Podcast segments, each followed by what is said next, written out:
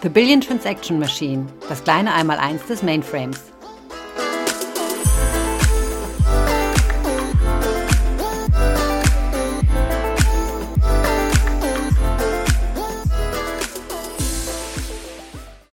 Willkommen bei einer neuen Folge The Billion Transaction Machine, das kleine Einmaleins des Mainframes. Wir beschäftigen uns heute mit Datenbanktechnologien auf dem Mainframe ich bin erstmals Moderator am Mikro. Mein Name ist Rüdiger Stumm. Ich leite in der IBM den technischen Vertrieb für Datenbankprodukte auf dem Mainframe in Deutschland, Österreich und der Schweiz. Ja, zu diesem Thema Datenbanktechnologien begrüße ich heute Peter Hartmann.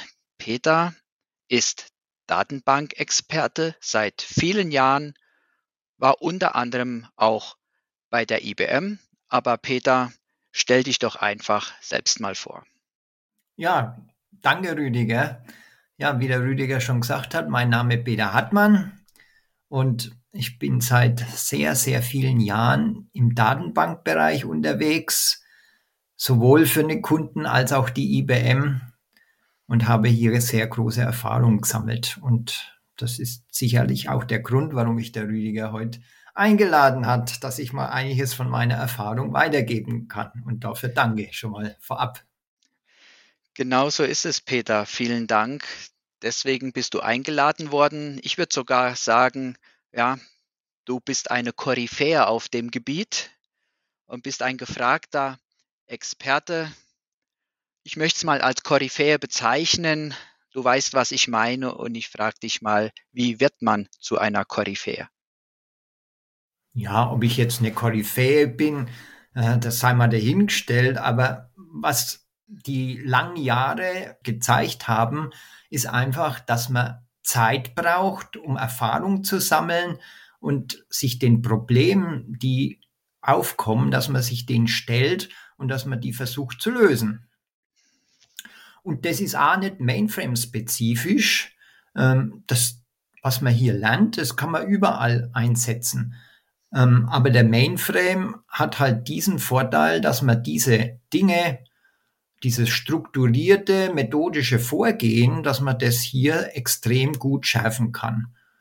Und deswegen sage ich immer den jungen Leuten, hey, ne, macht es auf dem Mainframe, lernt hier was, das könnt ihr woanders genauso ansetzen.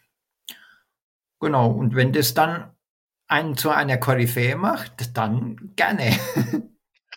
Ja, äh, Peter, das war schon fast ein Plädoyer auch für junge Leute oder an junge Leute gerichtet, ähm, sich durchaus dem Mainframe zu nähern und dort Kompetenz zu gewinnen und vielleicht am Ende dann selber eine Koryphäe zu sein.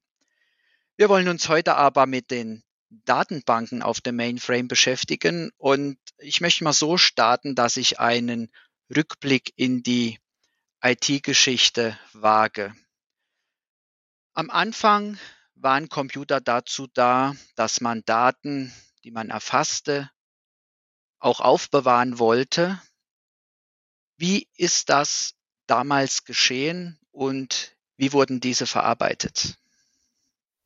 Ich persönlich war ja damals auch nicht so richtig dabei, aber wo ich angefangen habe, da habe ich halt noch einige alte, erfahrene Kollegen kennengelernt, die mir von dieser Zeit viel berichtet haben. Und das gebe ich jetzt auch gern so weiter. Und was halt am Anfang war, wie du schon sagst, die Daten, das war der Anfang, das, die wurden abgespeichert in Dateien und dann hat man eigene Programme entwickelt, die darauf zugegriffen haben. Das lief alles erstmal wenn so in sequenziellen Mode, in dieser Batch-Verarbeitung, in der Stapelverarbeitung, so mit Lochkarten, ne, alles so Dinge, die, die wir heute gar nicht mehr so richtig kennen. Ne. Äh, ich habe es dann, ich habe es auch gar nicht mehr so richtig live erlebt, halt nur aus den Erzählungen. Aber so ist es halt mal angegangen. Und dann kamen natürlich die Fragen hoch, hey, Warum kann das alles nur sequenziell gemacht werden? Warum kann das nicht parallel gemacht werden? Weil wir haben ja viele Nutzer, die diese, diese neue Technik nutzen wollten und auch nutzen mussten. Und da war halt das Sequenzielle war halt dann nicht angesagt. Und daraus entstanden einfach die Anforderung, Parallelverarbeitung einzuführen und natürlich nicht nur diese Parallelverarbeitung anzu, äh, einzuführen, sondern natürlich auch auf einer Konsistenzbasis, äh, damit die Daten, wenn der eine den Satz abgedatet hat, dass der andere halt das entsprechend Richtige dann auch gesehen hat oder vielleicht noch nicht zugreifen konnte, wenn der eine das noch nicht committed hat. Auch noch mal so aus der Historie, auch damals, wie gesagt, ich war ja da nicht dabei, aber die Kollegen hatten das dann mir halt auch erzählt. Und es gab viele Firmen, die zu der Zeit auch Datenbanksysteme oder Transaktionsmonitore selber entwickelt haben.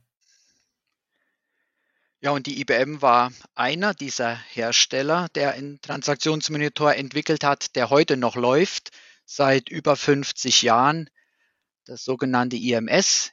Ganz einfach Abkürzung für Informationsmanagementsystem. Und das war in der Folge genau zu diesem Zweck sehr erfolgreich. Genau, das hat die IBM damals erkannt, dass, dass diese Anforderungen bei den Kunden existierten und haben dann ein Datenbanksystem, das war ein Teil vom IMS, äh, gebaut. Aber das war eigentlich gar nicht so der Clou an der ganzen Geschichte, weil, wie gesagt, die Daten hatten ja die Kunden äh, und die konnten sie ja verarbeiten, sondern das Entscheidende war eigentlich beim IMS der, der andere, der zweite Teil, dieses Transaktionssystem, dass man darüber dann Parallelverarbeitung erlaubt hat. Und dann haben die Kunden auch gern ihre Daten, die sie ja heute in sequentiellen Dateien oder VSAM-Dateien hinterlegt hatten, die haben sie dann auch migriert in das IMS-DP, weil sie einfach den Vorteil gesehen haben, hey, wenn ich jetzt das über diese IMS-Transaktionsmonitor zugreife, dann können sehr viele Nutzer sehr schnell parallel auf die Daten zugreifen und das System hat noch die Konsistenz und die Recoverability und die Security und noch einiges andere abgedeckt. Und das war natürlich ein, ein, ja, ein Meilenstein zu der Zeit. Und deswegen hat sich ja IMS massiv zu der Zeit durchgesetzt. Man hat also Datenbank vereinheitlicht, ähm, einen Transaktionsmonitor ähm, eingeführt und man hat auch Datenbankabfrage vereinheitlicht und hat damals mit DL1 eine Sprache erfunden, mit der man auf eben auf diese Daten zugreifen konnte. Genau. Man hat dann diese Sprache, wie du schon sagst, DL1, Data Language One, genannt. Ähm, und das hatte eben die, den Vorteil, dass man da ähm, ja, vereinheitlicht auf die IMS-Datenbank zugreifen konnte ähm, und, ja, und sich über Sachen wie Delete, Update und Select nicht mehr selber Gedanken machen konnte, sondern man konnte einfach diese Schnittstellen nutzen. Und dadurch, dass das IMS hierarchisch strukturiert war, ne, gab es dann natürlich auch Anwendungen im fachlichen oder im Businessbereich, die das natürlich auch massiv dann ausgenutzt haben. Ne, das, das, das, Hauptbeispiel, was ich da immer habe, ist ne, die Stücklisten. Ne. Zum Beispiel ein Auto besteht ja aus Tausenden von Teilen ne, und das ist eigentlich dann hierarchisch aufgegliedert. Und da hat sich IMS natürlich extrem gut angeboten, durch seine Struktur genau diese Stücklisten eines Autos oder eines Kugelschreibers oder whatever abzudecken. Ja, diese hierarchische Struktur äh, war damals die Architektur der Wahl für so ein Datenbanksystem.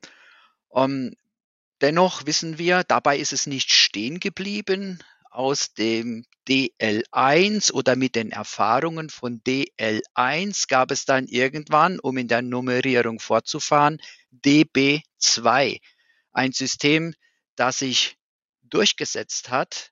Erkläre doch bitte mal warum. Genau, ne, wie du schon sagst, DB2, Database 2, das relationale Modell Warum hat sich's durchgesetzt? Naja, weil es auf der einen Seite diese hierarchische Struktur im IMS noch so einigermaßen abdecken konnte. Wie gesagt, einigermaßen, klar, hierarchisch nach relational ist immer ein wenig schwierig, aber das ging auf der einen Seite. Aber das war nicht so der, der Durchbruch, sondern der Durchbruch war, dass im DB2 es die Möglichkeit gab, halt dann eine andere View auf die Daten zu setzen. Ne? Beispiel, was ich gerade gebracht habe, Stückliste in der Automobilindustrie. Ne? Dann klar, am Anfang war man froh, dass man wusste, aha, für dieses Auto brauche ich diese 1000 Teile und dann muss ich da, das baue ich dann zusammen in der Reihenfolge, wie das im IMS hinterlegt war. Ähm, aber dann hat man natürlich auch gesagt, hm, hm aber es wäre jetzt schön, zum Beispiel eine Statistik oder eine Übersicht zu bekommen über all die Teile, die nicht nur in dem einen Auto sind, sondern in den verschiedenen Autos. Und das war mit IMS auch machbar, aber wesentlich schwieriger. Und DB2 hat halt diese Abfragen oder diese Statistiken oder diese Auswertung wesentlich einfacher und schneller ähm, ja, zur Verfügung gestellt.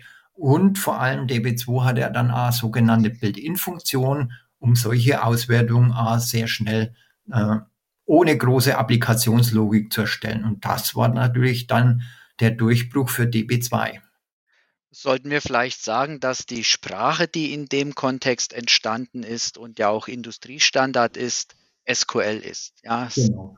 Query Language, ähm, wem von den Zuhörern das schon über den Weg gelaufen ist. Beispiel hast du schon eins genannt, Stücklisten Automobilindustrie, DB2 als ein Vertreter ähm, relationaler Datenbanken, um eben solche komplexen Zusammenhänge Relationen abbilden zu können und dann auch komplexe Abfragen zu behandeln. Eben gerade DB2 wird auch von Mitbewerbern hoch angesehen, gerade auch die Implementierung auf dem Mainframe. Worin liegt das hohe Ansehen? Ja, das liegt einfach darin, dass DB2 das Subsystem auf dem Mainframe ist, das sowohl das Betriebssystem ZOS als auch die Hardware, die Z-Maschinen äh, ja, am besten ausnutzt. Wenn da mal was Neues kommt in dieser äh, in diesen Bereichen, dann ist der erste Nutzer meistens DB2. Und damit werden natürlich im DB2, ähm, ich sag mal, Performance, Durchsatz und so weiter massiv dann erhöht. Und klar, da könnte man sagen, ja, das ist alles proprietär. Ne? Aber wenn man jetzt erstmal den Fokus auf, auf Durchsatz, Performance äh, und Kostenersparnis legt, dann ist natürlich das immer besser, wenn du mit der Plattform, auf der du äh, arbeitest oder auf der du läufst, äh, wenn du die optimal ausnutzt. Und das macht halt DB2. Das ist so die eine, sag ich mal, das eine Standbein, warum die Mitbewerber das gut ansehen. Und das andere Standbein ist, dass durch diese Architektur der Plattform, die auch DB2 optimal ausnutzt, eine hervorragende Skalierbarkeit sowohl horizontal als auch vertikal besteht und dann auch noch sehr planbar ist.